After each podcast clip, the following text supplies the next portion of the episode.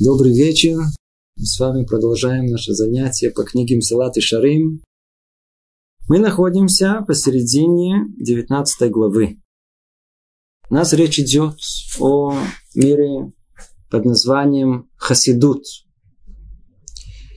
Переводит как благочестие. Мы хотим понять, из чего оно состоит.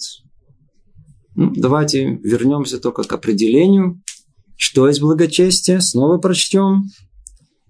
Эм, благочестие, как тут сказано, и называется доставлять радость Создателю своему. В одном слове, в одном предложении. Что есть благочестие? Человек благочестивый, хасид, истинный.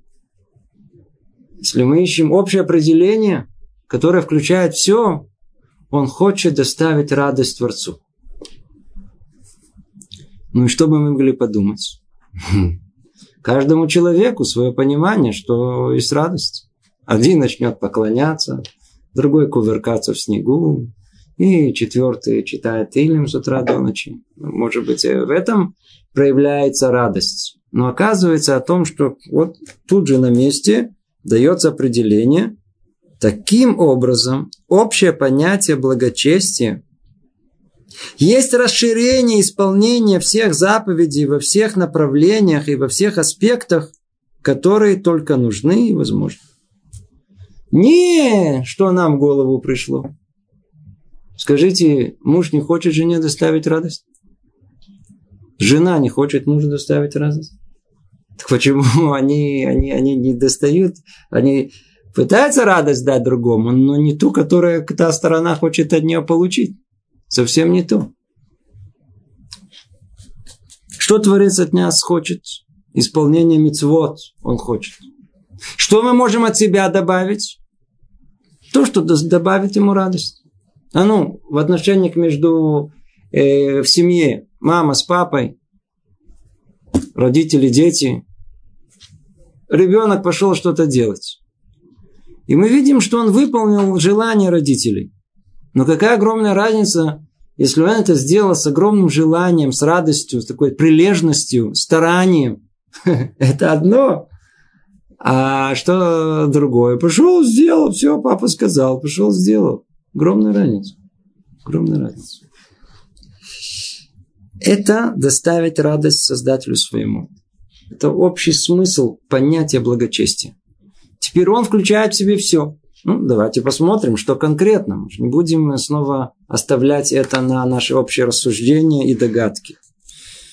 Определяет нам э, в начале 19 главы э, Рамхаль так, основных составляющих благочестия три. Первая в самом действии, вторая в образе действия, это тема сегодняшнего занятия, это страх и любовь.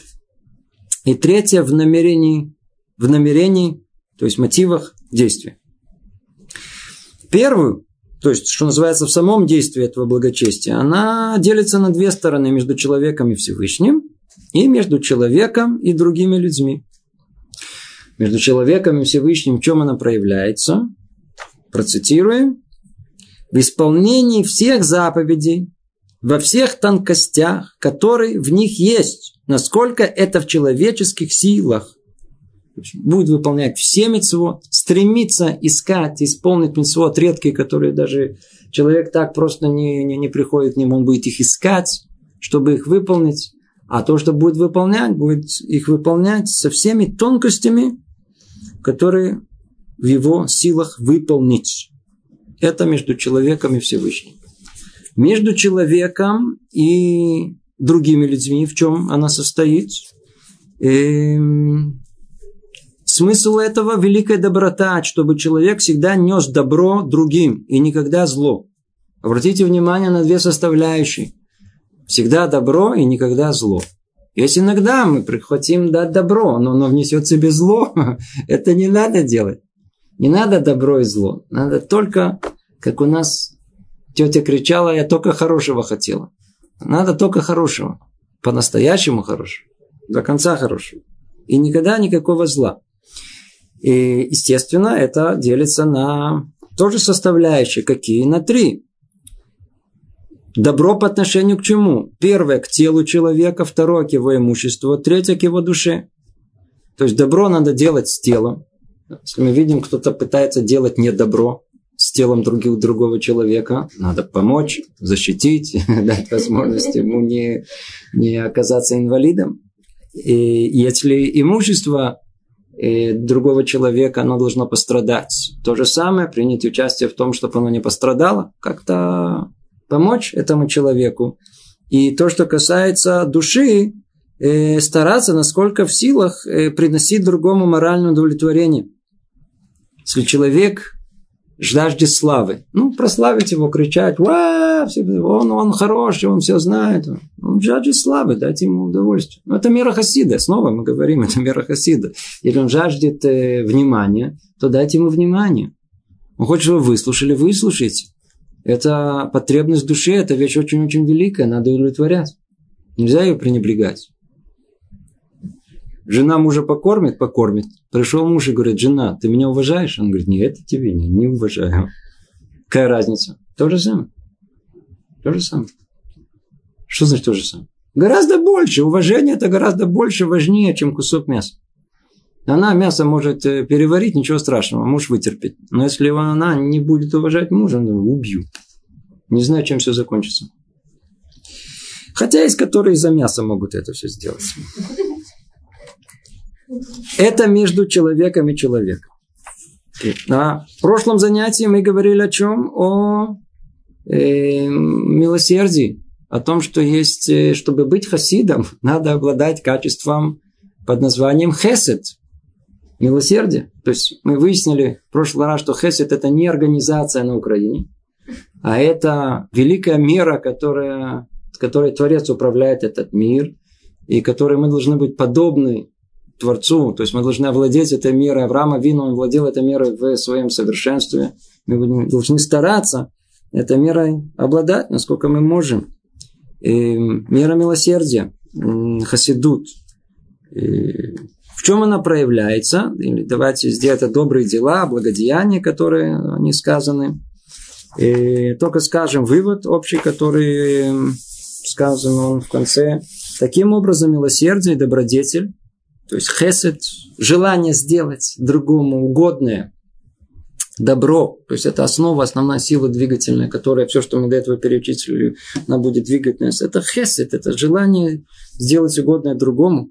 Так вот, э, милосердие и добродетель должны укорениться в сердце благочестивого навечно. И его постоянным стремлением должно быть нести радость людям и ни в коем случае не причинять им страданий. Снова мы видим этот принцип, великий-великий принцип э, уровня благочестия. Нести радость людям и ни в коем случае не причинять им страданий. Всю свою жизнь Хасид проводит в постоянной, с одной стороны, осторожности, никому не причинить страданий. Если только бы муж подумал о том, что ему не надо быть хасидом, чтобы не, не причинять страдания жене. Он что, не видит, что он причиняет страдания своей жене своим молчанием, невниманием, грубостью. Видите, запрещено причинять страдания. Секундочку. С другой стороны, что нужно нести радость. не, не, не, только, не только нужно э, не причинять страдания жене. Надо еще прийти домой каким? С улыбкой, радостным. Ей приятно так будет, хорошо. То же самое. Пришли на работу, с улыбкой пришли. Все хотят. Смотрите, что такой человек радостный пришел. Сразу всем понял настроение. Садик не обязан не причинять боль. Человек не может все время думать. Смотрите, цадик должен стараться. Тут речь идет о том, что это для него человек, который уже вышел на уровне хасида и старается э, жить согласно этому. Для него это шулханарух. Для него это обязательство. Для человека, все, что мы перечисляем, который находится на уровне праведности, то есть, если вы спрашиваете, а что нам делать, а нам что это вообще не относится, конечно, относится. Только нам это относится как желаемое. Мы должны туда стремиться. Мы еще много-много должны все перебороть, чтобы туда добраться. Но надо знать, жене, мужу нельзя причинять э, боль, страдания. А с другой стороны, этого недостаточно. Надо еще искать, как их порадовать. чтобы им радостно, хорошо было. Это до этого места мы с вами уже выяснили в прошлый раз, отсюда и дальше.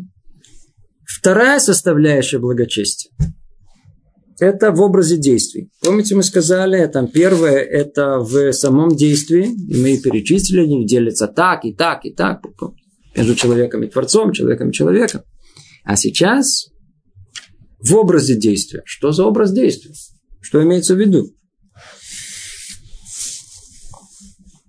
Хасидут, благочестие в образе действия имеет две стороны, которые, однако, включают в себя множество элементов. Попробуем понять, что за множество элементов. Два главнейших – страх и любовь. Страх и любовь. Это два столпа истинного служения, без которых оно не имеет никакой основы. Помнится, в первой главе, когда мы перечисляли, что Творец хочет от нас, там мы подробно говорили о том, что есть страх, о том, что есть любовь, о двух столпах. Действительно, без этих двух основ э, тяжело себе представить, что такое религиозный человек.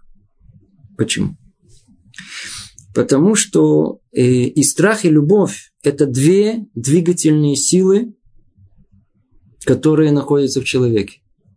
Если их нету, если их нет, то все, что человек делает, это только в рамках, что называется, автопилота, механистического осуществления каких-то религиозных обрядов.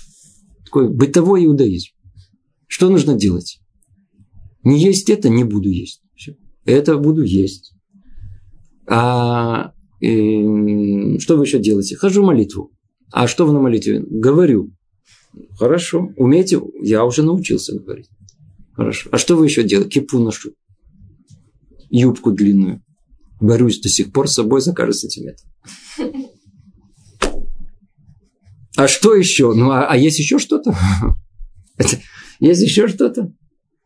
Секундочку, тут, подождите, тут еще даже к началу даже не пришли. Это только что это переборот такая первая против, чтобы это как-то устоять против э, общества.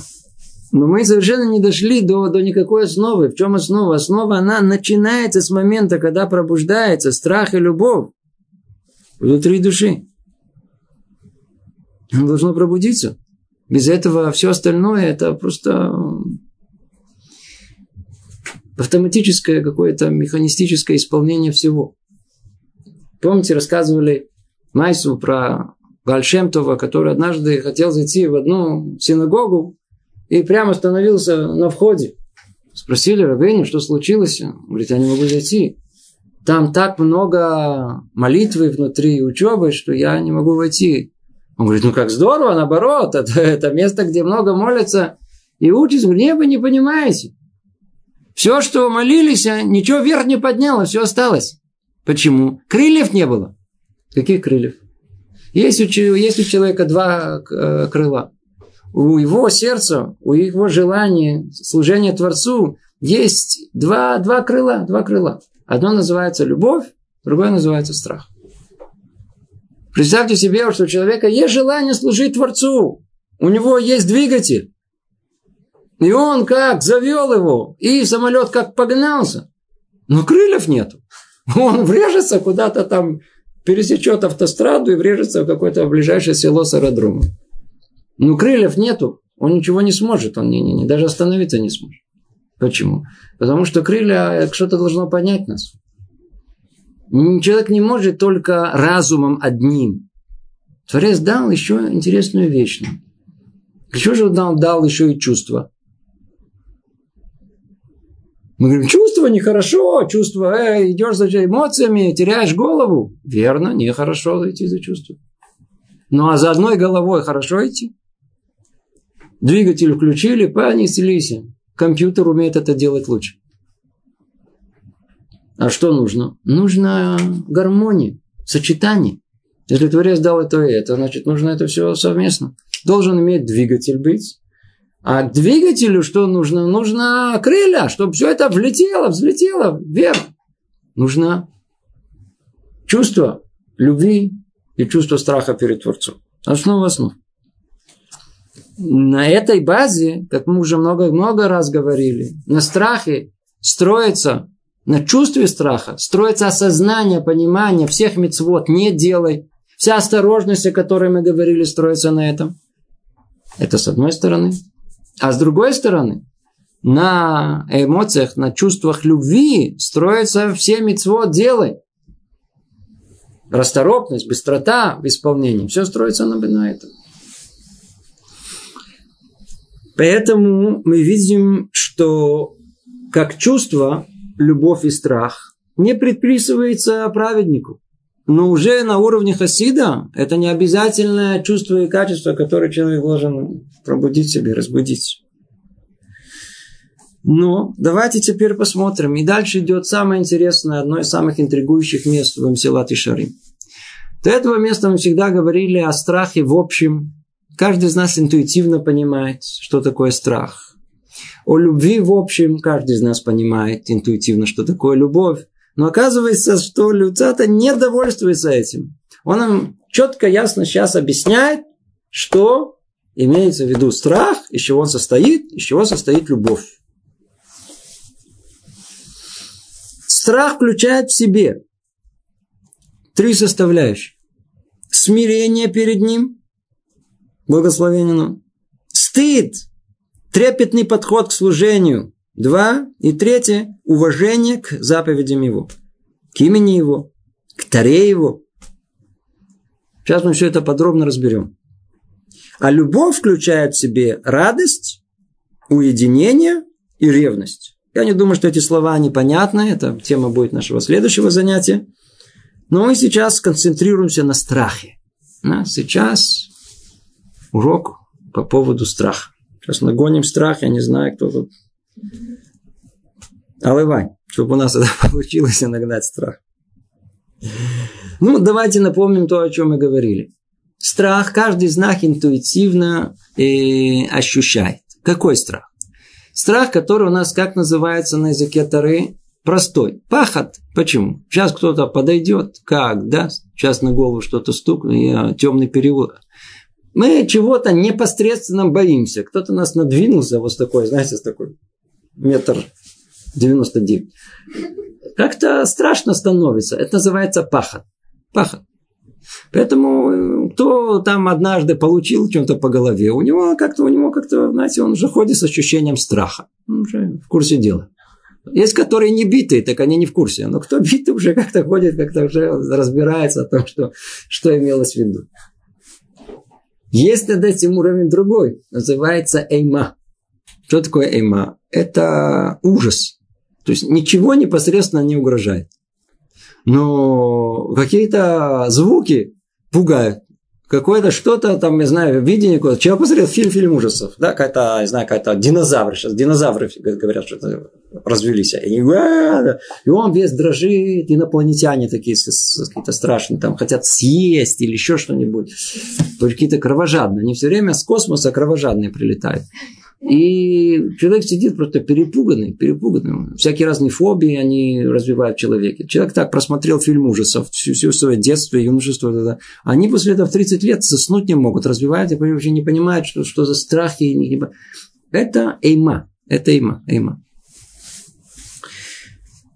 Над ним стоит третий уровень. Третий уровень, да. Он это называется ира. Ира. Ира – это тоже вроде по-русски переводится как страх. Но только мы, по-видимому, должны перевести его как слово трепет. Трепет. Трепетный страх. Это никто тебе сейчас не угрожает прям физически непосредственно. Никто не давит на твою душу. Э, никто, ничего. А что? Это страх, который исходит из разума. Разум боится.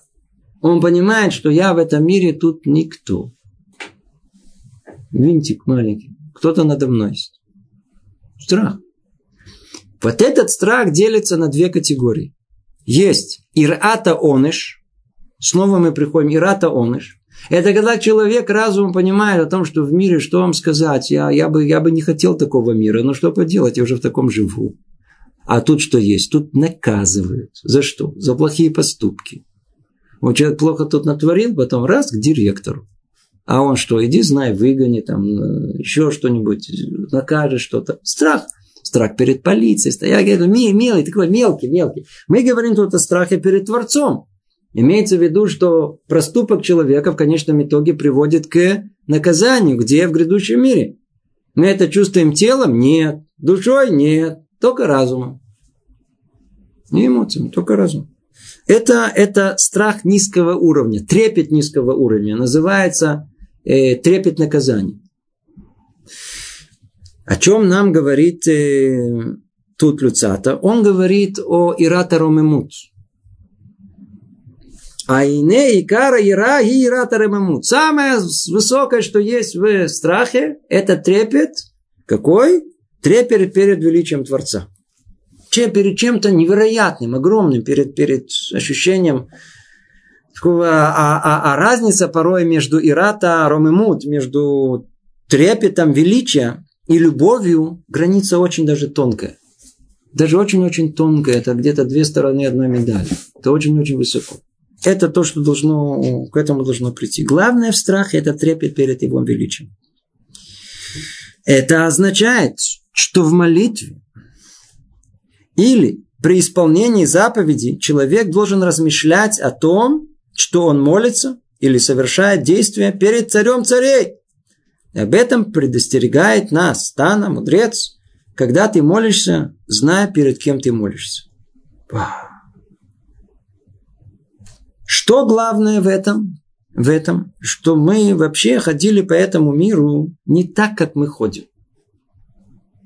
Как мы ходим, как мы ходим. Во-первых, мы ходим с таким ощущением, что мы тут навечно.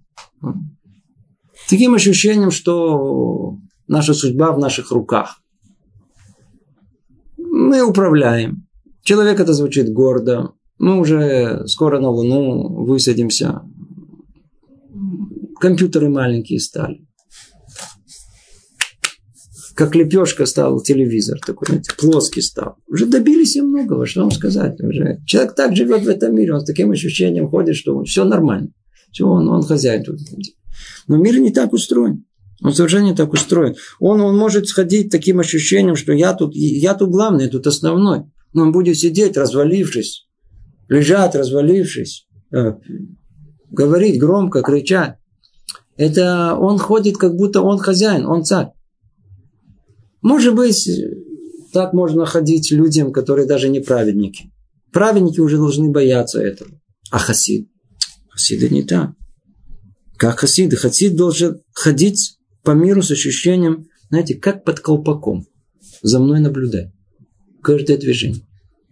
Каждое движение. Теперь, естественно, что если мы знаем, что тут вот есть, видите, и мы на, на, нами наблюдает, мы хорошо слушаем или плохо. мы будем хорошо сидеть. Как только, э, знаете, какой-то приходит телеоператор снимать какое-то деяние, какой-то урок, вдруг все оживляются, вдруг все начинают, знаете, чувствуют, что ну, снимают, не просто ведем себя по-другому. Так человек должен, хасид, вести себя везде, всегда.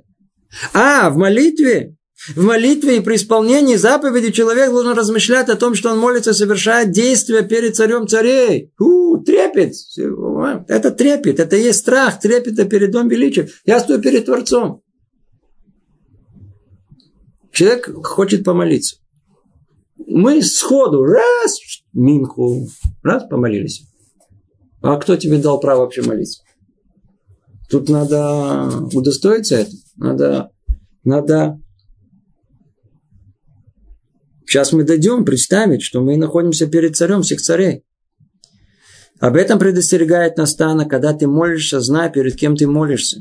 Это и есть главное страх и трепет. И у нас тут речь будет идти в основном о страхе под названием трепет перед Творцом, перед Его величием. Дальше объясняет нам Рамхаль, как достичь такой страх. Как достичь страха, чтобы человек ходил как под колпаком. Чтобы все у него было с ощущением о том, что тут я, я, я кто-то есть надо мной. Чтобы достичь такого страха, человек должен пристально всмотреться и подумать как следует о трех вещах. Во-первых, о том, что он стоит непосредственно перед Творцом, благословенно имя его, и ведет диалог с ним, хотя глаз человеческий не видит его. Это первая часть, которая называется смирение перед ним. Слово смирение, ахнаа, у нас в обыденной речи, в современной, вообще не пользуется. Слово смирение находится где-то там, знаете, в каких-то текстах божественных, всяких теологических. У нас нет понятия смирения. Мы даже, живя порой религиозной жизнью, у нас э, совсем не смиренные со своим мнением. По любому поводу. Рав так сказал. Ну, Рав сказал так, а я говорю так. А где смирение? Смирение – это одно из основных качеств хасида. Основных смирение. С ощущением вообще, что перед кем перед, стоит, перед кем человек стоит, перед Творцом. Вот это смирение человека, который принимает и, это, и ощущает и знает, что он стоит перед Творцом. Как это, как это, из чего это состоит? Вот давайте посмотрим. Это тут хорошо расписано. Он стоит непосредственно перед Творцом и ведет диалог с ним, хотя глаз человеческий не видит его. Как мы молимся? Как мы сказали, можно в стенку, бум, отбарабанили, все отскочило, и что делать сделать? А можно не так? Человек пришел, встал. Теперь он должен напрячься, он должен понимать, сейчас он стоит, он стоит перед Творцом. Стоит перед Творцом. Как только перед Творцом, то представит, у него ужас и страх должен овладеть всем его телом. В оцепенении. Теперь, создать такой образ в сердце человека труднейшая задача. Ведь органы чувств не помогут здесь никак. Кто-то может себе представить э, образ Творца. Ведь, как дальше сказано, однако тот, кто обладает подготовленным умом. То есть, что значит подготовленный ум? Не сказано подготовленное воображение. Не представить себе Творца, это запрещено. Нельзя его никак представлять. Но зато тут сказано, кто обладает приготовленным умом, то есть каким умом? Умом абстрактным, умением понимать вещи не материальные, а духовные. Разумом, а не воображением. После недолгих сосредоточенных рассуждений может утвердить в сердце истинность того, что он ведет диалог непосредственно с ним. Ему жалуется. У него он это просит. Уровень Хасида, уровень, когда он молится, он, он, у него есть диалог с Творцом. Непосредственно. А, а, а усилия, которые, это у нас тут нет времени вложить усилия в это, в работу разума, чтобы уметь научиться представить на уровне абстрактном, как стоит человек, и он говорит с Творцом. Как? О, а Творец благословенен имя его, слушает человека, внимает его словам, словно тот говорит со своим другом, а друг внимательно слушает и понимает его. Как будто мы говорим с, э, друг с другом. Я помню все время, как, э, как любая война, с молитвой это был камень преткновения. Понятно, что надо делать. Ну, прочел, что дальше. Пока мне один э, Аврех сказал что-то очень простое, говорит, ты говори как человека. Не молись, а говори. Как с другим человеком. Как ты просишь у него что-то, вот ты точно так же и говори. Знаете, как в роль войди. Правда, нет человека, закрой глаза, как будто он есть. Мы должны молиться, представлять о этот, э, на уровне разума, что мы стоим перед Творцом, и говорить с ним, как с человеком, как с другом. До такой степени. Это первое. Это первое. А когда это утвердится в сознании, необходимо размышлять о величии его, благословен он, о том, что он выше всех восхвалений, благословений, выше всех видов совершенства, которые только доступны нашей мысли. Это называется уже буша. Это стыд, трепетный подход к служению. Кто мы и кто творит? Это вообще ума непостижимо.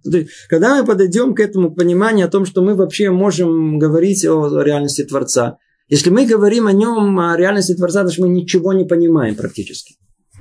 Человек, который, который понимает и сознает глубоко это, он э, только сказать слово Творец, он чуть не потеряет сознание. Слова все могут, э, воздух терпит все. Да. Сотрясание воздуха. Творец. Я сотряс воздух. Что это значит? Когда мы понимаем о, о, о всей Вселенной, от, от, от до уровня микромира, от какого-то протона, фотона, электрона, до макро, как все вселенные, какие-то галактики, все, человека в нем.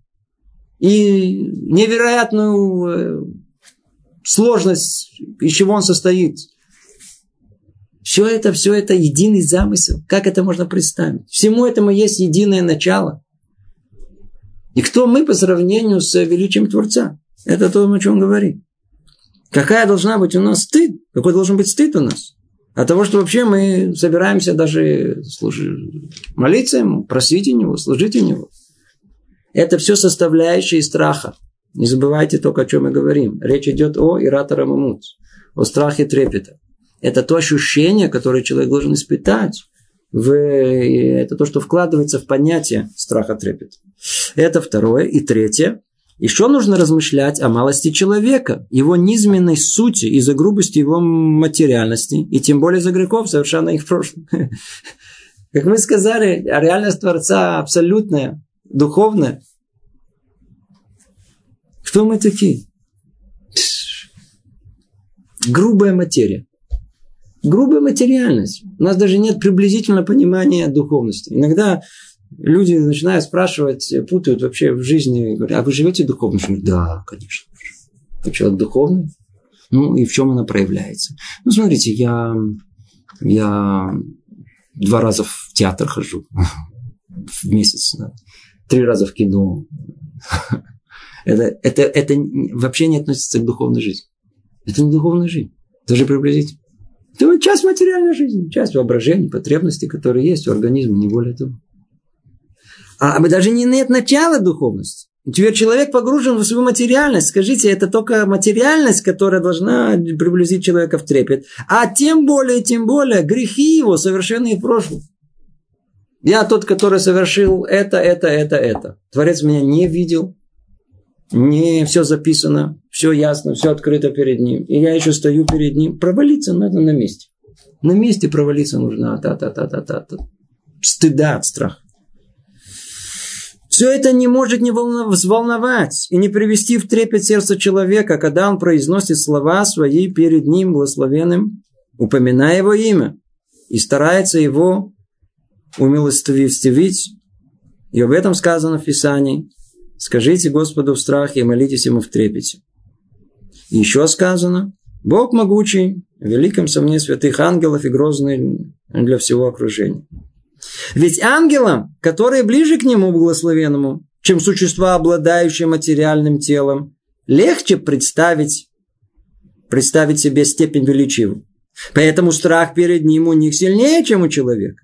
И тем не менее царь Давид, мир ему так, когда говорил в своих восхвалениях, поклоняясь чертогу святости твоей в страхе перед тобой. И еще сказано, пред именем моим трепетал он. Еще в книге Эзрак, Бог мой, стыдно мне и боязно поднять лицо мое к тебе, Бог мой.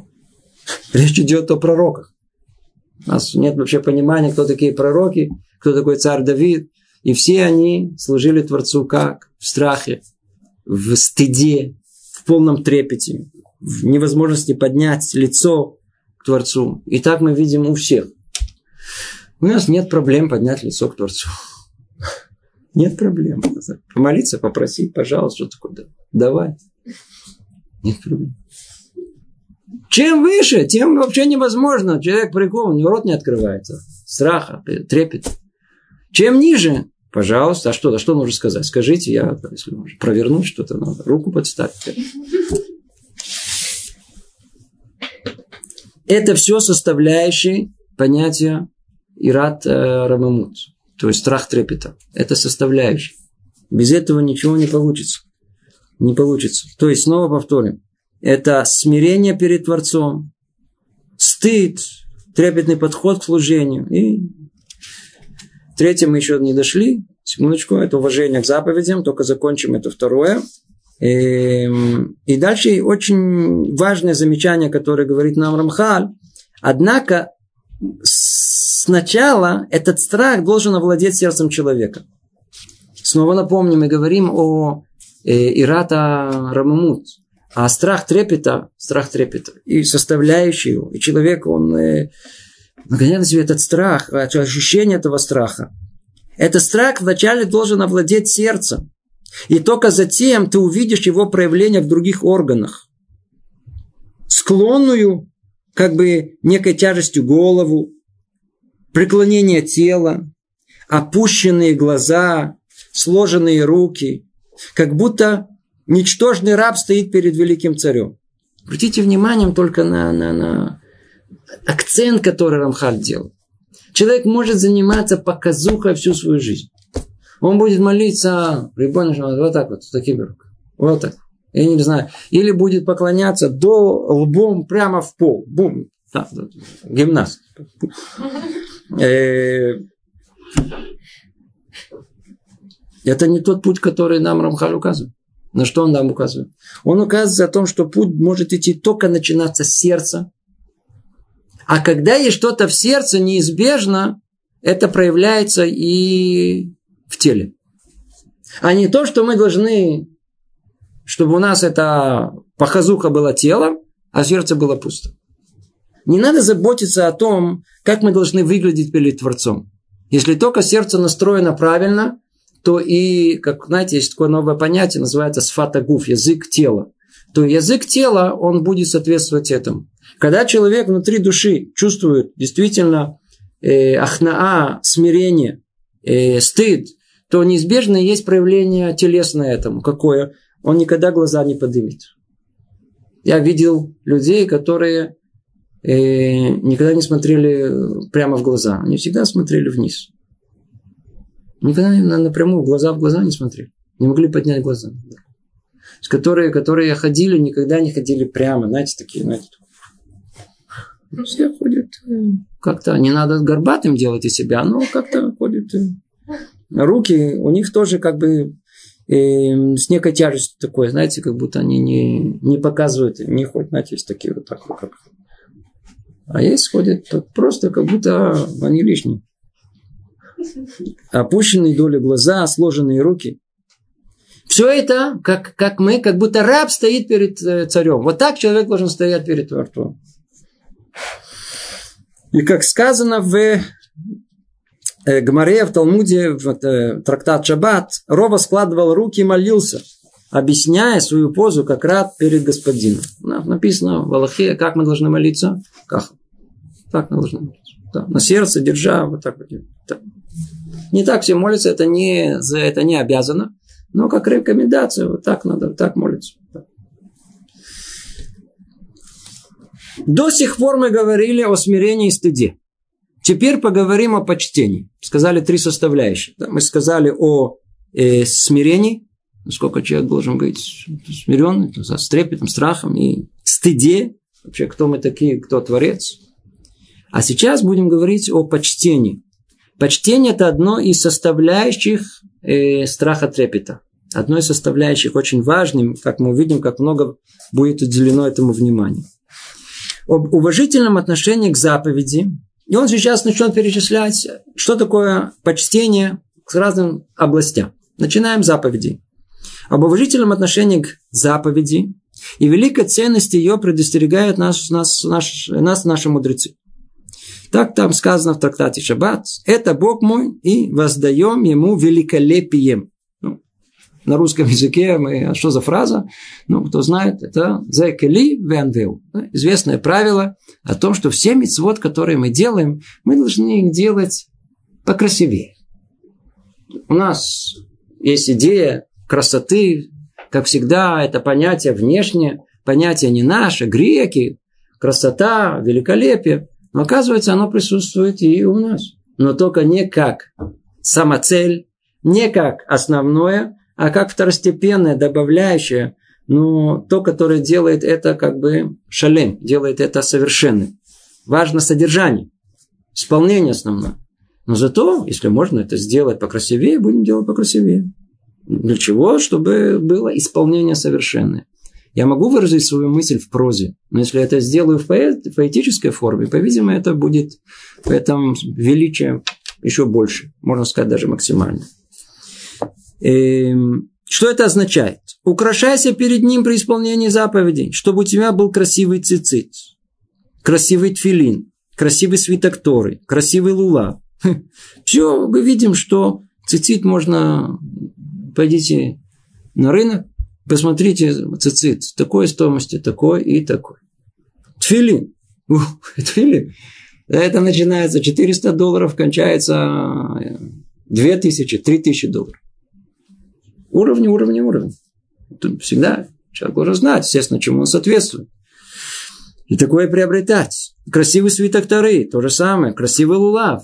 Переходим перед э, Сукотом, начинаем выбирать лулав, этрог. Ну, есть этрог за 30 шекелей, за 20, а есть за 100 долларов. Что-то без одного пятнышка. Человек, который, человек хасид, он будет искать, стремиться найти этрог, лулав, мегуда. Самый красивый, который есть. И еще сказали, на украшение заповеди можно быть добавить, может быть добавлено до трети минимальной суммы расходов на ее исполнение. То есть сверх самой этой суммы. Ну, до трети можно добавить. Да, это для, для украшений. И в этих пределах расход за счет исполняющего заповедь. А расход сверх этого за счет святого благословенного. Что это значит? Это значит о том, что если мы добавим эту треть, нам его вернет. Основное, что мы хотели, мы хотели купить этрог за 100 шекелей. Но мы же хотели сделать келибендеу, да, мы хотели сделать что-то, украсить ее. А, 130 шекелей купили. 30 шекелей нам Творец вернет. То ли мы как-то это заработаем, то ли он нам не даст, чтобы у нас расходов лишних было. Одно из двух. Да. Это то же самое в плюс идет. Мудрецы ясно высказали свое мнение. Недостаточно просто исполнить заповедь, необходимо оказать ей почет и уважение. Как? Украсить ее. Помните, мы говорили, что Творцу нужно наше митцвот? Творцу нужно, что мы возимся вокруг этого. Мы, мы, мы, мы побежали туда, сделали туда, искали, хотели, что-то в сердце пытались, украшали. О, это то, что он хочет. И сказали они это, чтобы спасти от заблуждения тех, кто облегчает себе исполнение заповеди, говоря, все сказанное с украшением важно только для людей, соблазняющихся такими пустыми вещами, как внешняя красота. А святой, благословенный он, не обращает на это внимания, ведь он выше всего этого. Есть люди, которые, знаете, такие, они фрумерс, они скажут, нам красоту, это не по нас, это вообще внешнее, мы, Творцу нужна эта красота, надо выполнять то, что есть, не надо искать большего. Вовсе не. Мы видим, как, как оспаривает Рамхаль это и приводит, приводит доказательства со всех сторон, что это не так. Человек на уровне э, хасида, благочестивого человека, он будет искать всегда украшения митцву.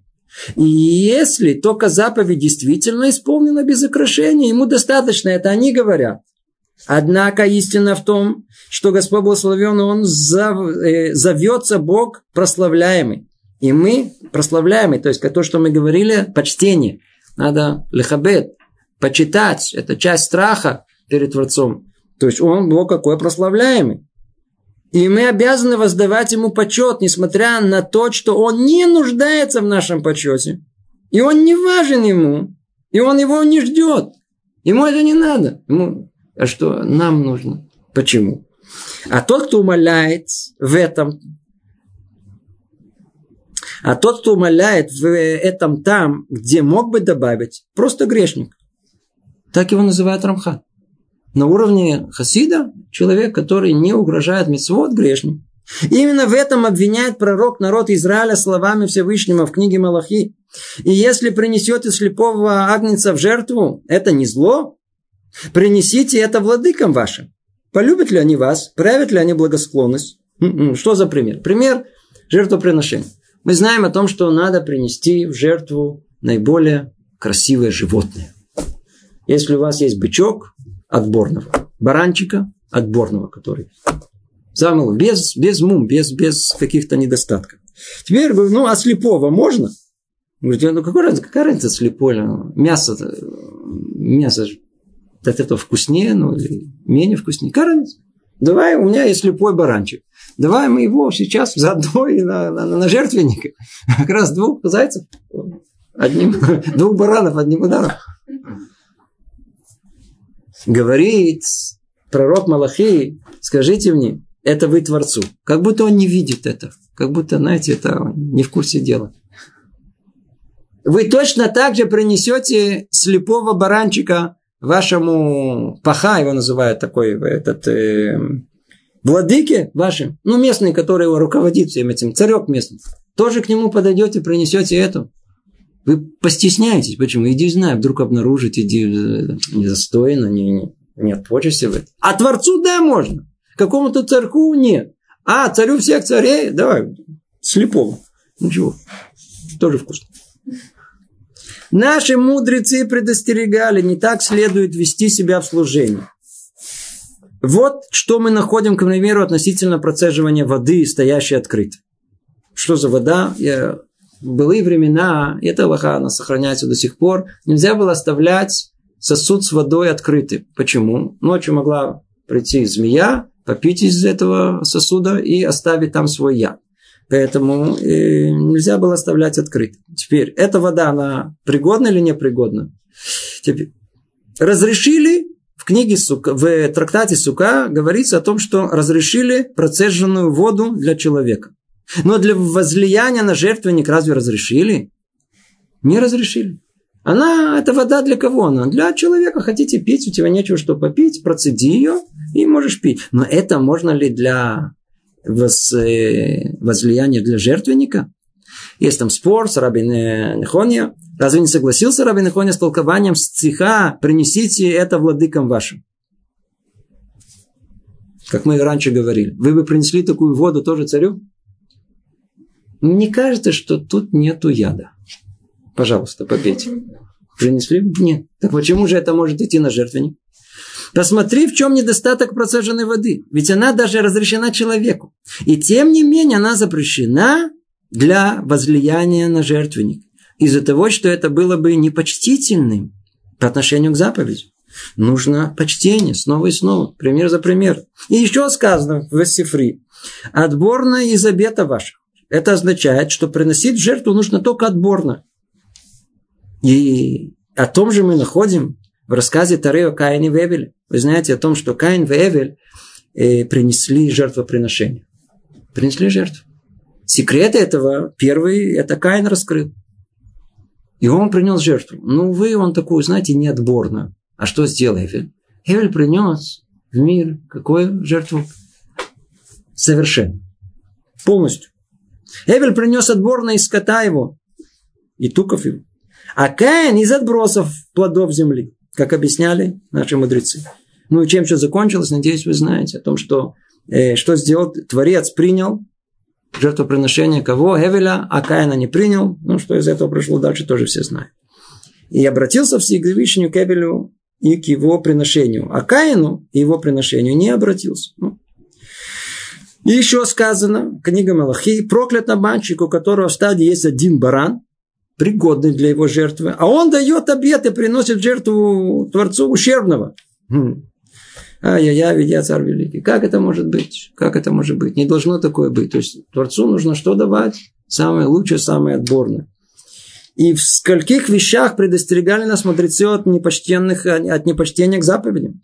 Сказали в трактате Мегила. Всякий, кто держит свиток Торы без облачения, то есть не обернут, эм, не обернут в покрывало, тот и похоронен будет без облачения, поскольку это не почтение к заповеди. В чем имеется в виду? Имеется в виду так. Книгу Тору нельзя к ней касаться. А если мы касаемся, это уважение, только можно взять ее платком. Не пальцами, а платком. И наказание, которое тут сказано, до такой степени, что человек может умереть и так эту митцву не выполнить, или он, так сказать, его, он делает глила, например, да, то есть он завертывает Тору и дотрагивается руками до, до, до Торы, у него нету схара мецва, нету платы за эту мецву. До такой степени. Это не проявление неуважения. Чтобы понять, что является уважительным отношением к заповеди, посмотрим на церемонию принесения в храм Бикурим. О, я надеюсь, все знают, что такое мецват Бикурим. Мецват Бикурим, мы э, Мицват Бикурим – это первый плод, который у нас произрастает из семи плодов, которым была знаменита Арат Исраэль, и нужно ее принести в храм и там дать коин. Да, и есть целая процедура вокруг этого. Какие семь видов, вы знаете? Ну, пшеница, э, рожь, инжир, виноград, финики, гранаты и э, э, оливки. По-русски? Маслин. Или маслиновое масло. Семь этих видов, семь этих видов, а первенца этого нужно принести в храм. И как это происходило? Описание есть в Мишне, Татат. Бык идет перед ним, рога его позолочены. Несут это, как с каким украшением? Сделали позолоченные рога. Оливковый венок на голове. И далее. Богатые приносят свои плоды в позолоченных коробах. А в корзинах и защищенные от коры лозы. То есть максимальное украшение, которое только у них было в те времена. И три разновидности бикурим. Как? Есть бикурим непосредственный, то есть тот самый плод, первый, который созрел. Его еще отмечают до того. После этого, когда он созревает, его снимают. Есть добавка к бикурим. Они же не могут один этот плод. Взяли самое первое апельсин, самое первое яблоко. Нет. Вокруг него добавка. Еще несколько яблок вокруг, которые тоже подросли. Но уже, не, может быть, они не самые первые, но которые за ним шли. И венец бикурим. Венец бикурим – это украшение дополнительное, которое есть вокруг этого. До такой степени, что хотим украсить эту мецу. В этом мы находим прямое указание, как нужно добавлять к самой мецве, чтобы украсить ее. И переносим этот принцип на все заповеди Торы. Видите, то есть, если нам добавили, если нам обязали одно, мы к нему украсили вокруг. Дополнительно к этому. И еще и вокруг еще целую корону возвели вокруг этого. И мы видим о том, что и в других мецвод Точно так же сказано в трактате Шаббат, Ровен надевал чулки и только затем молился. Нам это сейчас непонятно, мы вообще без чулков не ходим, но опять же таки все согласно уровню. Тогда люди тогда ходили босиком. Он же надевал некую одежду. Для чего? Для того, чтобы, э, для одной единственной причины, чтобы уважить э, молитву перед Творцом. Э, как, как сказано, молился, говоря, готовься встретить Бога всесильно твоего Израиля. И еще говорили об этом наши мудрецы, просто чтобы продемонстрировать идею одежды, насколько мы должны быть людьми э, уважительно одетыми, прежде чем мы предстаем перед Творцом. По поводу одежды Исава, сына его. Так сказали у нас э, в комментариях мудрецы. Сказал Рабан Шимон Гамлиэль, я прислуживал своему отцу в обычной одежде. Но Исав, когда прислуживал отцу своему Ицхаку, делал это только в царских одеждах. Мы учим мецват уважения к родителям у Исава. Исав был Раша Гадоль, но одну мецву он выполнял необыкновенно, это уважение к родителям. Если такой почет воздается человеку из плоти и крови, то тем более следует воздавать это царю царей, святому, благословенному, тому, кто стоит перед ним, не следует надевать нарядные одежды, а сидящий перед ним должен чувствовать себя так, как будто он стоит перед великим царем. Это уважение в каждом мецве, как составляющая страха, трепета перед Творцом. Это так человек должен исполнять. И сейчас мы идем, сейчас перечислим еще много других составляющих. Сюда относится также почитание субботы и праздничных дней. Очевидно, что каждый, кто увеличивает свои старания в этом, добавляет радость Создателю, который заповедовал нам, что он заповедовал, и почитай субботу. И поскольку очевидно, что почитание субботы заповедь, знай, что хотя мы делаем это многими способами, общее между ними в том, что мы обязаны делать все, в чем можно выразить уважение субботы. Поэтому мудрецы прежних поколений сами занимались подготовкой к субботе. Даже если у них были слуги, каждый по-своему. Интересно, что в трактате Шаббат есть описание, что мудрецы делали. Что они делали? И вот описание такое. Раби Абау садился на стульчик из слоновой кости и раздувал огонь. Раз Афра опаливал голову животного. Рова, Рова солил рыбу. Равгуна зажигал свечу. Рав Папа скручивал фитили. Рав Хизда резал свеклу. Рова и Рав Йосеф кололи дрова. Рабзера разводил огонь лучинами. Нахман Барицхак вносил и выносил то, что было необходимо, то есть покупки туда-сюда, ходил, да? говоря при этом, если бы меня навестили рабиами, рабиасы, что они были к доле до, были великие в том поколении, разве я не носил бы для них? Точно так же я должен относиться к субботе. Кстати, то, что тут сказано, тут есть огромная глубина, почему это так, а это так, это не наша тема, вообще этого не касаемся. Но факт это тому, что э, э, э, к субботе надо относиться с огромным почтением. Нужно стараться бегать вокруг нее. Мудрецы нас установили нам, как, как правило, только очень мало. Ну, что муж должен делать перед субботой? Он должен ли идти в это птили, да, то он должен подготовить э, свечи субботние к тому, что они горели. Как это делать? Если уже сказал, должен упомянуть, потому что я уже сталкивался с тем, что муж один так подготовил свечи к субботе, что жена после этого с ним не хотела неделю говорить. То есть он спалил ее до конца. То есть он поджег их, зажег, и при этом он дал им прогореть, а почему ничего там не осталось. А когда она пришла, она, она для чего это делается? Чтобы ей легко было зажечь. А когда, а когда она пришла, она вообще не смогла зажечь. Надо делать тоже это с головой.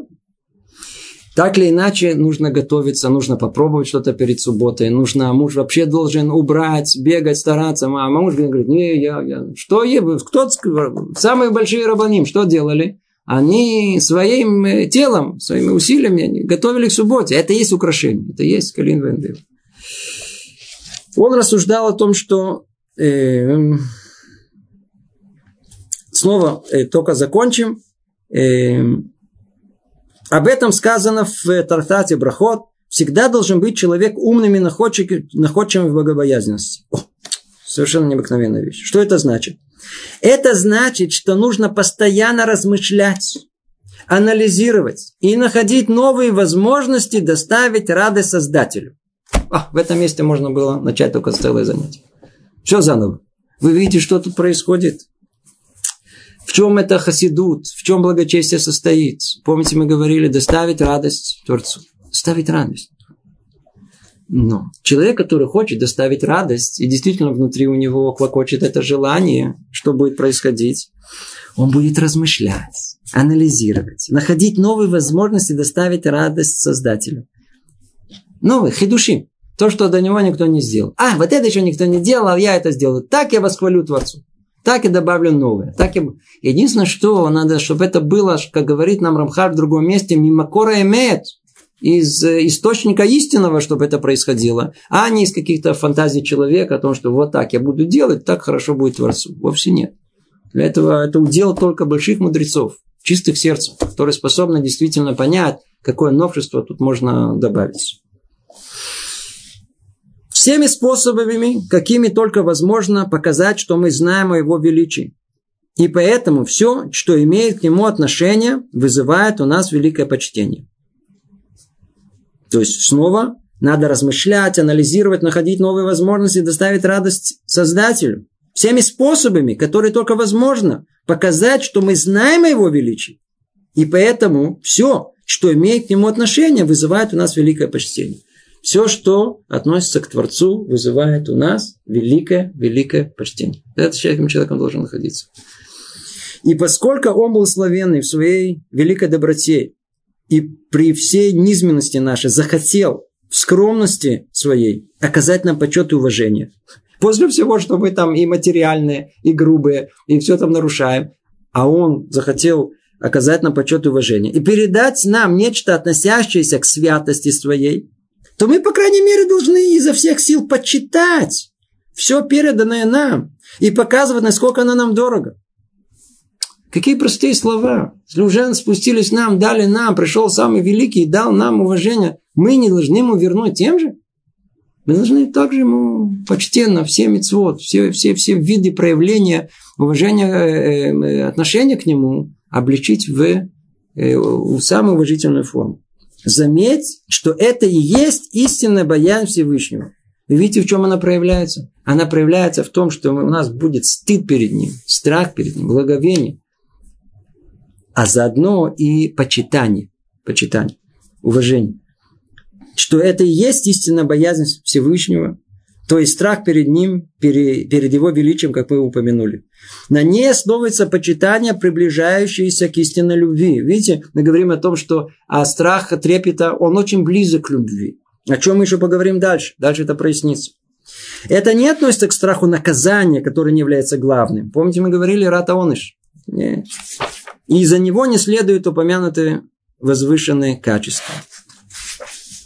То есть речь идет только о каком? О Ирата Рамемут, о страхе трепета. И, но не из-за страха наказания. А теперь снова вернемся к субботе. Я просто закончу, чтобы уже эту субботу, с субботы закончить. Сказано еще в трактате Шаббат так. Раф Ан надевал в черное. То есть надевал черные одежды в канун субботы, чтобы еще больше подчеркнуть свое уважение к ней. Когда он наденет праздничные одежды. Выходит, что не только в подготовке к субботе выражается почтение ее, но даже в отказе от чего-либо, если оно направлено на ту же цель. В этом случае отказ тоже является частью заповеди. Поэтому запретили делать особую трапезу в канун субботы из почтения к ней и тому подобное. Что мы видим? Если есть одежда, которая считается в то время как почтенной, то надо выбрать эту одежду для того, чтобы находиться в субботу.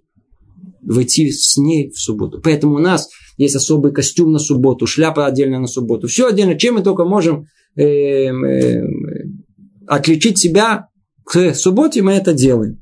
То же самое мы не едим никогда в обед перед субботой.